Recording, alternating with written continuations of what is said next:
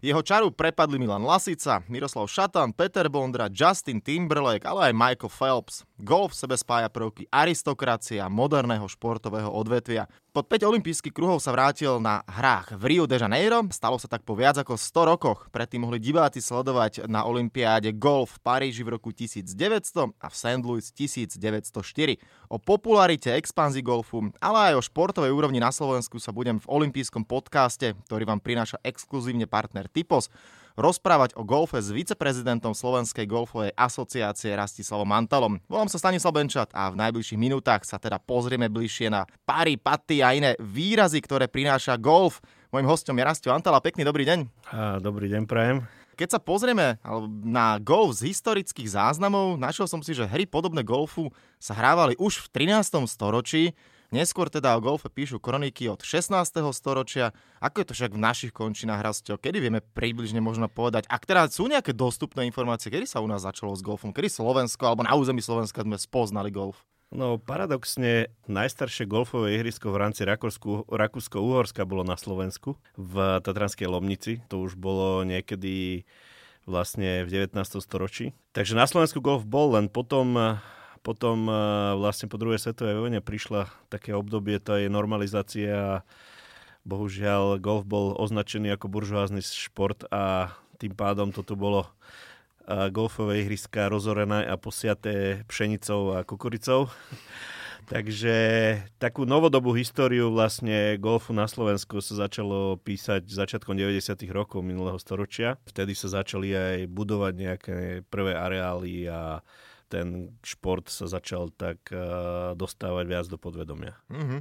No, mnoho ľudí určite o golfe samozrejme počulo, videlo v telke a ten nejaký prenos v našich končinách málo kedy v televízii vidno a podľa mňa 90% aj poslucháčov možno z filmov alebo z rôznych smotánok a podobne má akurát tak nejaké dosahy o golfe, tak sa trošku poďme pozrieť na golf trochu aj z toho športového pohľadu. A čo na to vlastne like, eh, keď prvýkrát niekto by si povedal, chcem hrať golf, okrem toho samozrejme, že musí trošku nejaké palice nakúpiť jedno s druhým. Čo potrebuje, aké, aké, sú, aké je vlastne základná nejaká vybavenosť golfistu? A tak v princípe my sa snažíme stále vysvetľovať ľuďom, že ten golf je šport a nie je to o tej smotanke.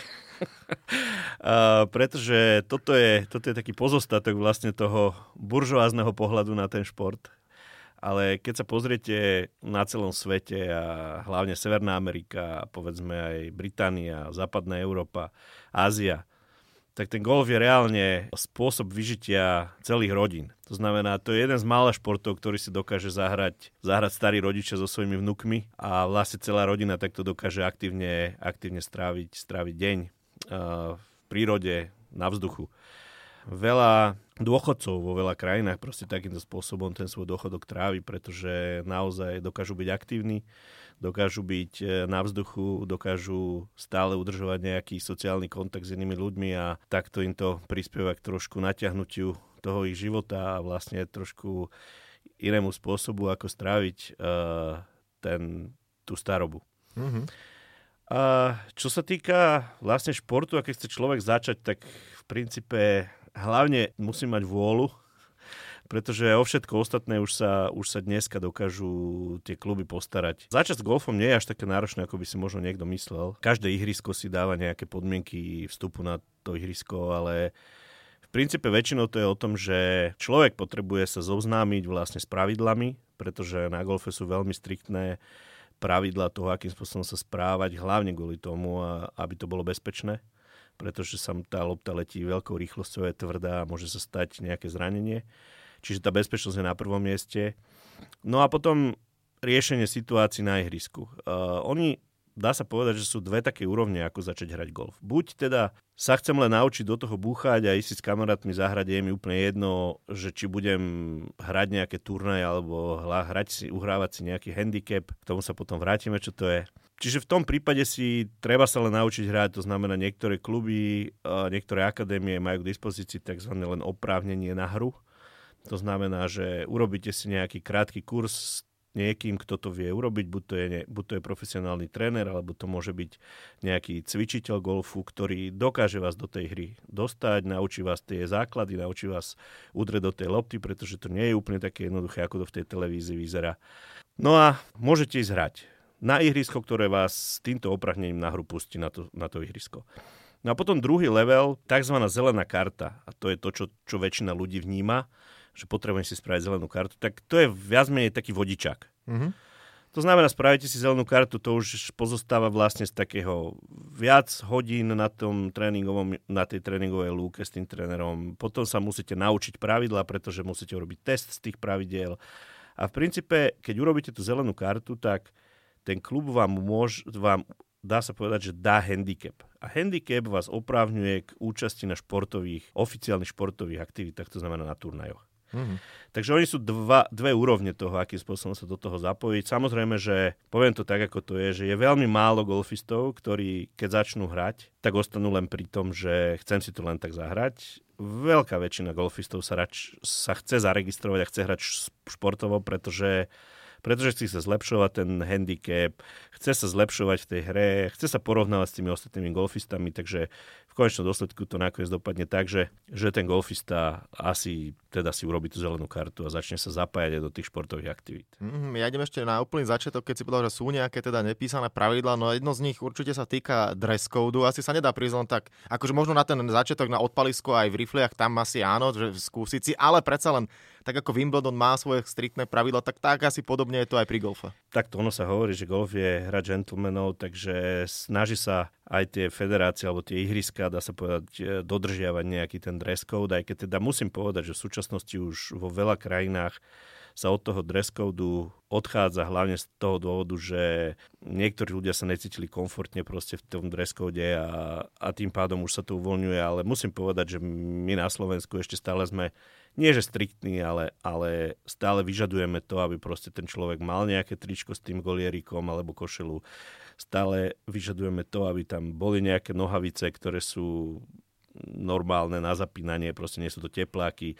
Stále vyžadujeme to, aby, aby ten človek prišiel v tej správnej obuvi, aby dokázal normálnym spôsobom športovať. Takže akože ten dress code je princípe ide o to, že to sú veci, ktoré sa dajú veľmi lacno nakúpiť a není to, nie je to o tom, že musím si kúpiť tričko za 100 eur, pretože ináč ma tam nepustia.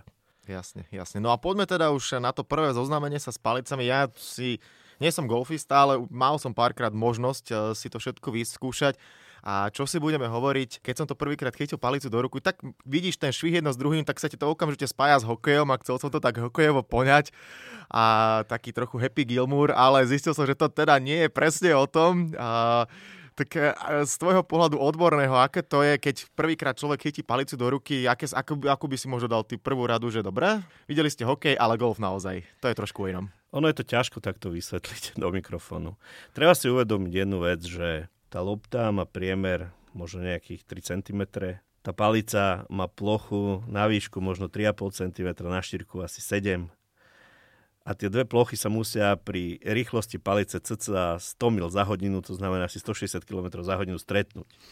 Čiže ono to nie je úplne také jednoduché, aby sa tá lopta s tou palicou stretla. Prvý krok je, aby ten začínajúci golfista sa naučil tú palicu správne chytiť, aby ju držal tak, aby dokázal tú energiu z toho tela do tej palice preniesť. No a krok číslo jedna je vlastne naučiť sa stretnúť tú palicu s tou loptou. Pretože štandardný, štandardné prvé pokusy končia tým, že sa človek postaví, chce to z celej sily akože udreť a väčšinou netrafí a znova netrafí a znova netrafí a znova netrafí. A potom začne chápať, že teda samozrejme nemôžeš byť lenivý, lebo keď sa pozráš dopredu, tak sa ti zdvihnú rámena, zdvihne sa ti palica, netrafíš tú loptu. Takže poďme naspäť, hlava dole a tak ďalej. Takže prvý moment je ten, aby ten človek sa naučil trafiť tú loptu. Ale paradox je ten, že že to je presne ten moment, kedy ten človek pochopí a takto. Keď vám prvýkrát tá lopta odletí z tej palice, tak vtedy zistíte, či budete golfista alebo nie. Lebo buď príde ten wow feeling, že yes, že toto je to, čo sa mi páči, alebo si poviete, že OK, že je to super, ale nebaví ma to až tak. áno, áno. Ja musím za seba povedať, že ja som s golfom začínal v 96. roku, úplne náhodou sme išli uh, s kamarátom do Irska na svadbu, lebo on bol Ír, teda Američan s detskými koreňmi a jeho sesternica sa vydávala. A sme mali jeden deň voľný a že čo ideme robiť, že ideme si zahrať golf. Hovorím, OK, čo je to golf? tak mi vysvetlili, že si to videl, ne? Hovorím, OK. No a hovorím, ale zložite mi ľavé palice. Jaké ľavé palice? Nikto nehrá na ľavo. To všetci hrajú napravo. Chalani, proste chcete zhrať gól, stožite mi ľavé palice, proste ja to doprava nedám. Okay. No a to bolo presne tak isto. A to nebolo, že, že tréningová Luka chod sa roztič. Ne, ne, túto prvé odpalisko na tyčku si choď hrať. Hmm. Tak som si natyčkoval, proste samozrejme štandardne 3, 3 lufty. A potom prišla tá rana, že OK, tak mi všetci povedali hlava, dole, ramena, toto, drž a udri. A ja som proste udrel tá lufta, že fakt, že ďaleko odletela. A to bol presne ten moment taký, že wow, tak toto je bomba. Mm-hmm. A proste odvtedy, odvtedy vlastne ma to drží, už to je cez 20 rokov a baví ma to hrať, baví ma to sa tým baviť, baví ma to rozhodovať, čokoľvek ja chodím na tie výjazdy s reprezentáciou, čiže baví ma kedíkovať, baví ma ich pomáhať, baví ma všetko, čo sa toho týka. Je to úžasné, pretože človek je v prírode, takže, takže je to super. Tak, spomenul si už slovo reprezentácia. Poďme sa teda pozrieť, ako na tom, ako Slovensko sme, čo do počtov reprezentantov jedno s druhým. No niekedy v minulosti rezonovalo výrazne meno Zuzky Kamasovej, teraz Roryho Sabatínyho, ale určite to teda nie sú jediné dve mená. Ako možno vyzerá taká tá slovenská základňa, keď ideme najskôr od seniorov a potom môžeme sa teda dostať aj k tomu, že aké máme nádej, ale tak uh, poďme najskôr. Slovenská reprezentácia a golf. Pri golfe si treba uvedomiť jednu, jednu obrovskú vec alebo pravidlo, že je striktne oddelený profesionálny golf od amatérskeho golfu. To znamená, tu neexistujú situácie, že by ja neviem, amatérsky golfista si išiel zahrať na profesionálny turnaj a dokázal tam vyhrať nejaké peniaze. Proste to je striktne zakázané pre toho amatérskeho golfistu.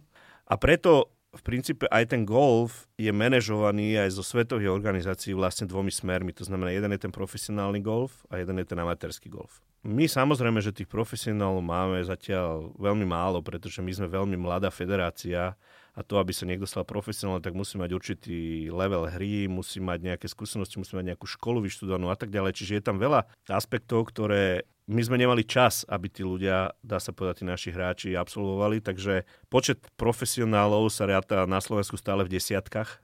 Chodia, chodia hrávať e, samozrejme rôzne turnaje v Čechách, do Nemecka, do Rakúska, čiže e, máme na Slovensku jeden zaujímavý projekt, volá sa to Penalty Slovak Championship Open raz za rok, e, čiže tam tiež zaujímaví hráči chodia hrávať. Čiže toto je tá stránka profesionálneho golfu. E, ja musím povedať, že ten Rory Sabatini v súčasnosti je pre nás naozaj jak by som to povedal, proste dar z nebies, pretože my by sme dlho, dlho, dlho čakali na to, aby golfista, ktorý sa tu narodil a ktorý tu začal hrávať, by sa dostal na tú úroveň, kde, kde sa Rory nachádza. Ďakujeme, neviem, zhode náhod, že sa s Martinou stretli. Ale vďaka Bohu slovenským ženám, čo si budeme hovoriť. Ďakujeme, ďakujeme Martine, Martine teda, že sa spolu stretli a samozrejme ďakujeme Rorymu, že teda akceptoval tú myšlienku, že by išla reprezentovať Slovensko v tomto olympijskom cykle, teda počnúť s týmto olympijským cyklom a, a som teda rád, že zatiaľ v tom olympijskom rankingu sa nachádza na takom mieste, že mu to zaručuje miesto v Tokiu a ja si myslím, že to bude pre slovenský golf obrovský, obrovský boost, keď naozaj na tých olympijských hrách toho nášho športovca uvidíme a ľudia budú mať možnosť mu fandiť a, a tešiť sa z jeho úspechu. Mm-hmm. Ako to bude vlastne vyzerať pod piatimi olympijskými kruhmi? Nakoľko jamiek sa bude hrať, respektíve bude to také tie, tie štandardné pravidlá, ako vidíme na veľkých Masters, alebo je to trochu iné? Eh, pravidla budú štandardné, to znamená hra na rany na 72 jamiek Akurát s jedným rozdielom, že nebude kat po dvoch dňoch, to znamená, lebo tam je obmedzené štartové pole na 60 hráčov, čiže tých 60 hráčov bude hrať všetky 4 kola, takže oproti tým veľkým profesionálnym turnajom tam väčšinou chodí 140 do 156 hráčov, tam väčšinou býva kat, že 65 najlepších plus tí, čo majú rovnaký výsledok po dvoch dňoch. Takže toto na Olympiáde nebude, ale ináč to bude štandardný turnaj, 4 kola, úplne presne také isté pravidlá, ako, ako, ako vidíte hoci kde na hociakom inom turnaji. 18 jamiek? 18 za deň, čiže 4 krát. OK, nice. 72. No, hej, hej, áno, áno, áno, tak som to myslel. No pekne. Ešte možno by sme sa mohli vrátiť tej amatérskej stránke. Teda vlastne tá, ten druhý pilier je, je ten amatérsky golf a ten má samostatné akože organizácie, ktoré to, ktoré to manažujú na svete. Ono zaujímavé je to, že ten hlavný organizátor vlastne, tá hlavná organizácia sa volá že International Golf Federation. A International Golf Federation je vlastne v princípe hlavná organizácia, ktorá má na starosti amatérsky golf na, na svete. To je organizácia, ktorú, dá sa povedať, založili USGA, United States Golf Association a RNA, to znamená Royal and Asian St. Andrews.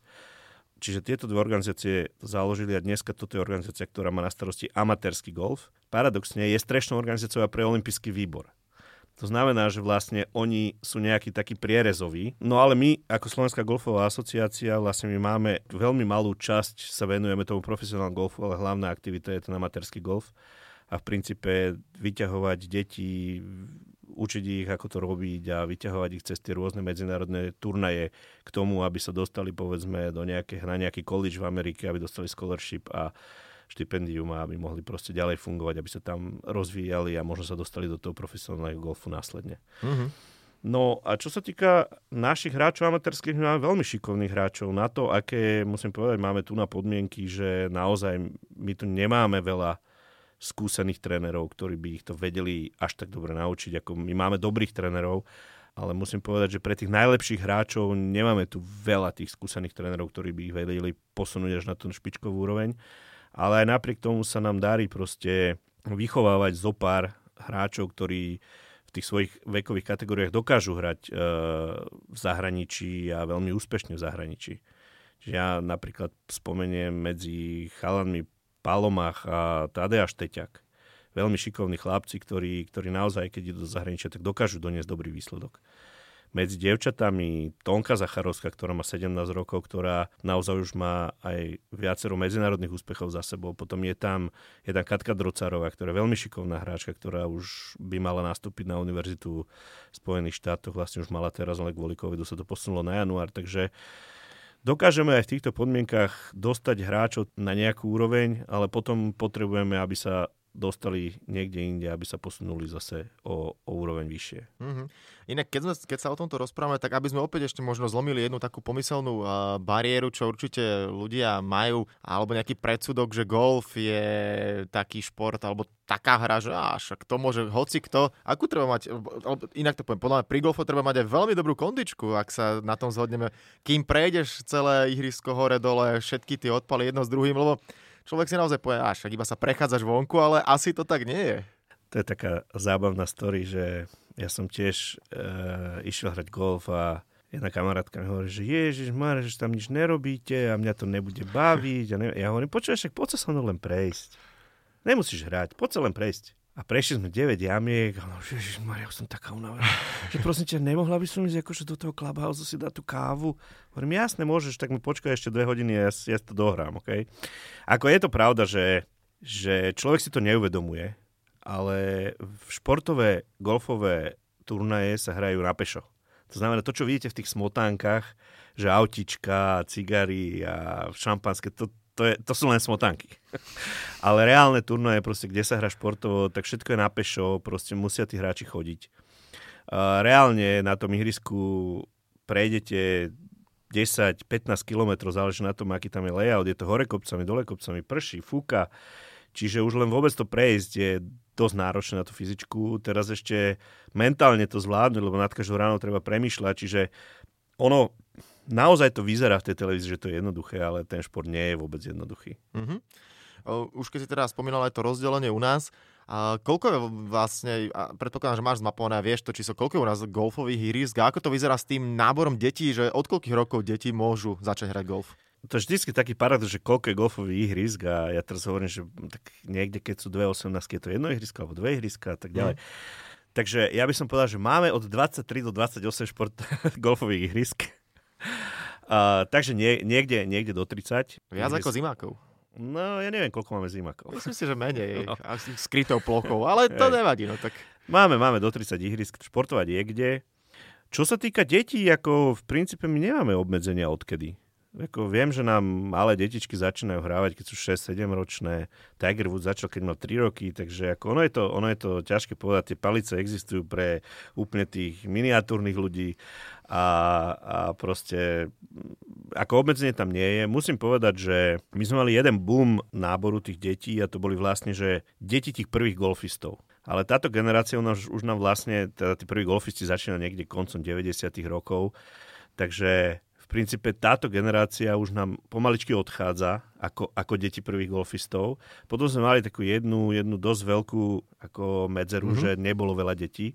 Ale musím povedať, že teraz posledné roky naozaj počet tých detí začína, začína stúpať, ktoré začínajú hrať a tento rok bol, musím povedať, že asi vďaka covidu bol extrémny, pretože ja si to neviem úplne vysvetliť, že ako to je možné, ale proste veľmi veľa ľudí asi zistilo, že keď zase príde k nejakým obmedzeniam, tak potrebujú mať nejakú aktivitu, keď zavrú gym, teda fitnesska, keď sa zavrú telocvične a vnútorné športoviska, potrebujú nejakú aktivitu vonku. A v princípe asi ten golf, tým, že pozerajú si rôzne štatistiky a vychádza tenis a golf ako najbezpečnejší šport, tak si povedali, že poďme to vyskúšať a musím povedať, že po celom Slovensku tento rok naozaj, že narastol veľmi počet nových golfistov, celé rodiny sa hlásili, takže sme veľmi radi, že proste napriek tomu, že čo sa stalo a napriek tomu, že to je veľmi smutné, čo sa deje, tak čo sa týka počtu golfistov, tak nám vlastne začali počty rásť.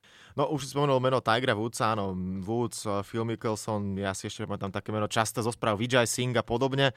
Preslavili tento šport, eh, áno, sú tie veľké, najväčšie turnaje, Master, rôzne PGA Tour. Ako to ale vyzerá aj so spomínanými amatérmi u nás? Koľko vlastne za rok možno eh, športovec odohrá turnajov? No takto, treba si uvedomiť jednu vec, že každá krajina, ktorá je členom Európskej golfovej asociácie, tak má svoje majstrovstva. A väčšinou tí dobrí hráči sa snažia dostať aj na tie inokrajné majstrovstvá a potom každá krajina má svoju amatérskú túru. A my máme našu amatérskú túru, máme našu juniorskú túru, máme našu mid-age túru, to znamená hráči nad 30 rokov, máme aj seniorskú túru, ktorí sú hráči nad 50 rokov. A v princípe všetkých týchto kategóriách sú zase aj európske turnaje. Takže možnosti, kde hrať, tí hráči majú neúrekom a v princípe, ak by chceli, tak môžu každý týždeň si zahrať turnaj o 3-4 dňoch Čiže v princípe si treba uvedomiť, keď idete hrať turnaj, ktorý trvá 3-4 hracie dní, ešte tam musíte cestovať, musíte mať tréningové kolo, tak celý týždeň máte, máte, máte vykrytý. Kto chce, tak ľudne môže hrať každý týždeň, od, ja by som povedal, že od apríla do septembra. Bohužiaľ tá zima v týchto končinách je taká, že, že sa moc hrať nedá, ale ale to už sa tiež mení. Takže ja si myslím, že do 10 rokov už aj v zime budeme hrávať. Ale štandardne tí naši hráči, ja si, ja keď to mám tak napočítané, ja si osobne myslím, že oni odohrajú povedzme 100 turnajových dní za rok. Tí lepší hráči. Áno, áno. A ešte možno taká otázka, ktorá vždy pri každom športe, možno aj špeciálne golfu bude rozumieť, to sú prize money. Ako to vyzerá s odmenami u nás? Lebo všetci určite budú mať pred očami to, že Tiger Woods v tých rebríčkoch vždy je plus jeden, druhý, tretí Ronaldo, Woods alebo Roger z najbohatších, ale samozrejme to je trošku, alebo toto je výrazne skreslené. Dá sa už aj v našich ale končinách eh, golfom tak zarobiť, že si človek povie po kariére, že ah, už vyložil len nohy? Treba si uvedomiť jednu vec. Eh, čo sa týka prize money, PGA Tour v Amerike to je fenomén z toho dôvodu, že všetci to pozerajú. V Ameriku sú 100 tisíce ľudí, ktorí to hrajú a tým pádom dá sa povedať, že tí reklamní partnery, ktorí tu PGA Tour podporujú, tak tam vidia obrovskú value for money. Čiže tie prize money na tých jednotlivých turnajoch sa pohybujú v rádoch, že 6 až 8 miliónov e- dolárov, tie majore sú 10 miliónov dolárov, čiže akože tam, to sú peniaze, ktoré, ktoré sú len v Amerike možné, pretože 350 miliónový trh, uh, tak tam to funguje trošku inak. Druhá liga je European Tour a ja musím povedať, že tie prize money sú rádovo nižšie. Okay, to znamená, že keď je na European Tour turnaj, ktorý má dotáciu povedzme dokopy nejakých 2 milióny eur, tak to už je veľký turnaj. Existuje zo pár turnajov, ktoré majú dotáciu cez 5, ale to je výnimka. Ale zase, musíme si uvedomiť jednu vec, na PGA Toure naozaj reálne si zarobí veľa peňazí tým golfom okolo 100-150 hráčov. Na európskej túre si tým golfom zarobí reálne peniaze možno 50-60 hráčov. No a všetky tie ostatné túry, ktoré sú, tak to sú všetko túry, ktoré pripravujú hráčov na tieto, na tieto veľké túry. A ja osobne si myslím, že reálne sa z toho vyžiť nedá. To skorej musím povedať, že tí hráči, ktorí, ktorí to hrajú, tak to hrajú kvôli tomu, aby sa dostali buď na tú európsku túru, alebo sa dostali na tú PGA túru a tam si proste uhrali to svoje miesto. A druhá vec uh, je taká, že ale reálne čím sa dá zarobiť je teaching. To znamená učenie mm-hmm. ľudí hrať golf, trénovanie hráčov, tak veľa hráčov proste po svojej kariére, dá sa povedať, alebo aj kombinuje vlastne učenie s tým, že hrajú golf. Pretože tých čisto playing pros, to znamená tí, čo hrajú na Slovensku len aby si tým zarábali peňazí, tak uh, tých máme na Slovensku naozaj ako šafránu. No ale ešte m, nedá mi teda nespomenúť e, raz toho Roryho tým, že a sa aj rozprávame v olympijskom podcaste. Všetci pevne samozrejme veríme, že Tokio preložené na 2021 bude a Rory sa tam predstaví z tvojho pohľadu aké môže mať šance? Alebo teda môže, môže mať aj šance, že byť na veľmi vysokej pozícii? Ja viem, že je to, no nikto nemá kryštálovú gulu, ale tak Takto. trošku to iba nejako približiť. Poviem to tak, nechcem vytvárať žiadne šialené očakávania, ale šance vyhrať olimpijský turnaj je oveľa väčšia ako šanca vyhrať turnaj PGA Tour. Pretože na olympijskom turnaji je redukované poradie, z jednej krajiny tam môže ísť len, len 4 hráči, Čiže v princípe, keď si pozrieme svetový rebríček, Rory dneska niekde okolo stovky, no ale v olympijskom je okolo 30 Takže si zoberte, že 70 je v princípe 50 hráčov, ktorí boli pred ním, tak tí tam nie sú, tí tam nebudú hrať. Ja hovorím, keď Rory dokáže na PGA Tour hrať niekedy okolo 10 20. miesta. Ja som presvedčený o tom, že keď by hviezdy boli správne nastavené, tak e, reálne o medailu môžeme bojovať. Super, tak budeme samozrejme držať palce, hlavne teda pochopiteľne nech sa to Tokio uskutoční. Olympijský podcast sa pomaly, ale isto bude chýliť ku koncu, ale patria k nemu aj dve rubriky, neminú ani teba. Ty si síce zástupca športu, ale táto otázka myslím si, že ti nebude prekážať, pretože je spojená s jedlom. Aké máš obľúbené raňajky? Či máš nejaký raňajší rituál, bez čoho si nevieš predstaviť začiatok dňa? Ja nemám, nemám žiadny rituál. Ja, ka, takto prvá vec, ktorá je zaujímavá, ja nepiem kávu. Takže... Áno, to už som sa čudoval, keď som sa to ja pýtal, či si dáš takže, teraz kávičku. Takže mne ranejšia káva nechyba. A v princípe niekedy, keď nestíham, tak ani neraňajkujem, takže ja ten ranejší rituál nemám nejaký stanovený. Ale zase, keď mám čas, tak rád si, rád si urobím nejaké dobré raňajky. Väčšinou nejaké vajca so šunkou alebo tak. Mm-hmm, taká klasika. Super. No a poďme na záverečnú časť olympijského podcastu a to je quiz. Mám pre teba pripravené tri otázky. Ten pohľad bol výborný. No začneme, alebo teda celá diskusia, debata bola o golfe, tak ja som trošku išiel do minulosti. V roku 1900 vyhrala zlatú olimpijskú medailu v golfe američanka Margaret Ebotová. Bolo to prvýkrát, alebo teda v Atenách nesúťažili ženy, prvýkrát teda v Paríži mohli súťažiť aj ženy. Celkovo sa na olympijských hrách predstavilo 997 športovcov. Skúsi typnúť, koľko z nich bolo žien. Budeš mať 4 možnosti. Buď boli mm-hmm. dve, buď ich bolo 22, 50 alebo 150. Ja by som si typoval, že asi 22. Je to správna odpoveď, super. Tak jedna z nich bola wow. aj Margaret Ebotová, ktorá získala zlatú olympijskú medailu v golfe. A zaujímavosťou hier v Paríži bolo to, že trvali 6 mesiacov, pretože boli rozťahané schválne spojené kvôli svetovej výstave Expo, ktorá v tom čase v Paríži bola a olympijské hry boli vlastne vtedy súčasťou, tak boli natiahnuté od mája do októbra. Poďme na druhú otázku a presunieme sa do už veľmi nedávnej minulosti, konkrétne do Rio de Janeiro. Tam nám urobil veľkú obrovskú radosť Maťo Todt, ktorý v chôdzi na 50 km získal zlatú medailu. Podarilo sa mu to v čase menej alebo viac ako 3 hodiny 40 minút? Podľa mňa menej. Viac. 3, 40, 58. O 58 sekúnd. Ale bol to najrychlejší čas a obrovskú radosť, ktorý spravil celému národu, keď získal zlatú olimpijskú medailu. tlačili tými očami. Bolo to fantastické. No a keď sme pri týchto pretekoch, tak tretiu otázku ja vždy dávam spojenú s Japonskom, niekedy to kombinujem spojená s geografiou alebo niečo s politikou alebo so športom. Teraz to bude teda športová otázka, pretože v tej v daných pretekoch získal Hiroaki Arai historicky prvú medailu pre Japonsko v chôdzi. Teda na malú chvíľu o ňu prišiel, keďže ho diskvalifikovali, ale následne japonská výprava úspela s protestom. No a skúsi typnúť, čo sa stalo, prečo sa takéto veci diali. Dám ti 4 možnosti opäť. Okay. Takže, buď mal Áraj pozit- e, tesne pred cieľom dostať červený terčík za porušenie chôdze, keď vieš, ako to býva, že keď ano, chodíš a že môže ano, behať, ano. ale ukázalo sa, že ten rozhodca bol falošný, že to bol divák a tak Arajovi teda dodatočne vrátili medailu. Za B. Pri prebiehaní Kanadana Evana Dunphyho mal do ňoho vraziť, čo jeho supera rozhodilo, ale žúri dodatočne rozhodla, že kanadský protest nie je dostatočný a Araj má ponechanú medailu.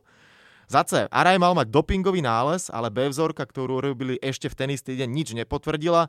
Robili mu aj dodatočne tretí test a keďže bol čistý, tak eh, po 48 hodinách sa predsa len medaila vrátila Japoncovi. Alebo za D, počas pretekov sa na 30. kilometri občerstvoval nielen vodou, ale dostal od svojej výpravy aj suši. Ostatné výpravy podali protest, keďže o nepovolenom jedle však nikde zmienka nebola, tak bronz mu zostal. Jesus. No, tak toto sú veľmi zaujímavé možnosti. Ale ja by som sa asi priklonil k tomu dopingu. Neviem, tak mi to nejak vychádza. doping možno dáva zmysel, ale doping to nie je. A je to tá možnosť B, v tom, že on tesne pred cieľom mal do toho Kanadiana, mal mu dať taký bodyček okay. nejaký, alebo nejakú, nejaký karate úder, jednoducho, že ho tak rozhodil. Kanadania sa stiažovali, že po, keď si predstavíš, že ide 45 km alebo koľko, tak proste každý hey. ťuk ťa úplne vyvedie z miery.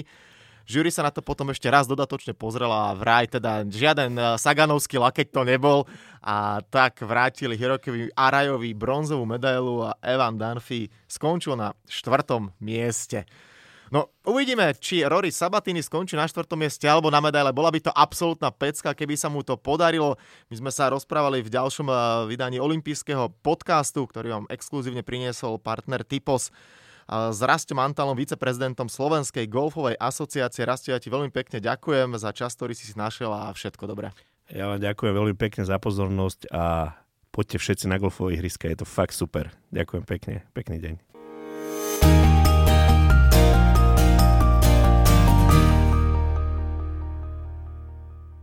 Tak, a to je na tentokrát všetko. Dúfam, že sa vám náš podcast páčil. Prihláste sa na jeho odoberanie vo svojej podcastovej mobilnej aplikácii na platformách Google Podcasty, Apple Podcasty a Spotify. Podcast môžete podporiť tým, že ho odporúčite niekomu z okolia alebo náš podcast ohodnotíte na Apple Podcastoch, veľmi nám to pomôže. Všetky olympijské podcasty nájdete na stránke www.olympic.sk lomka podcasty. Svoje postrehy, názory na aktuálny podcast mi pokojne napíšte na môj mail stanobencat.gmail.com Rovnako tak mi môžete napísať tipy, s kým alebo na akú tému by ste chceli počuť podcast v budúcnosti. Volám sa Stanislav Benčat a budem sa tešiť na vás pri ďalšom dieli. No a nezabudnite, že v útorok sa vám prihlásime znova s novým športovo-spravodajsko-glosátorským podcastom Talksport.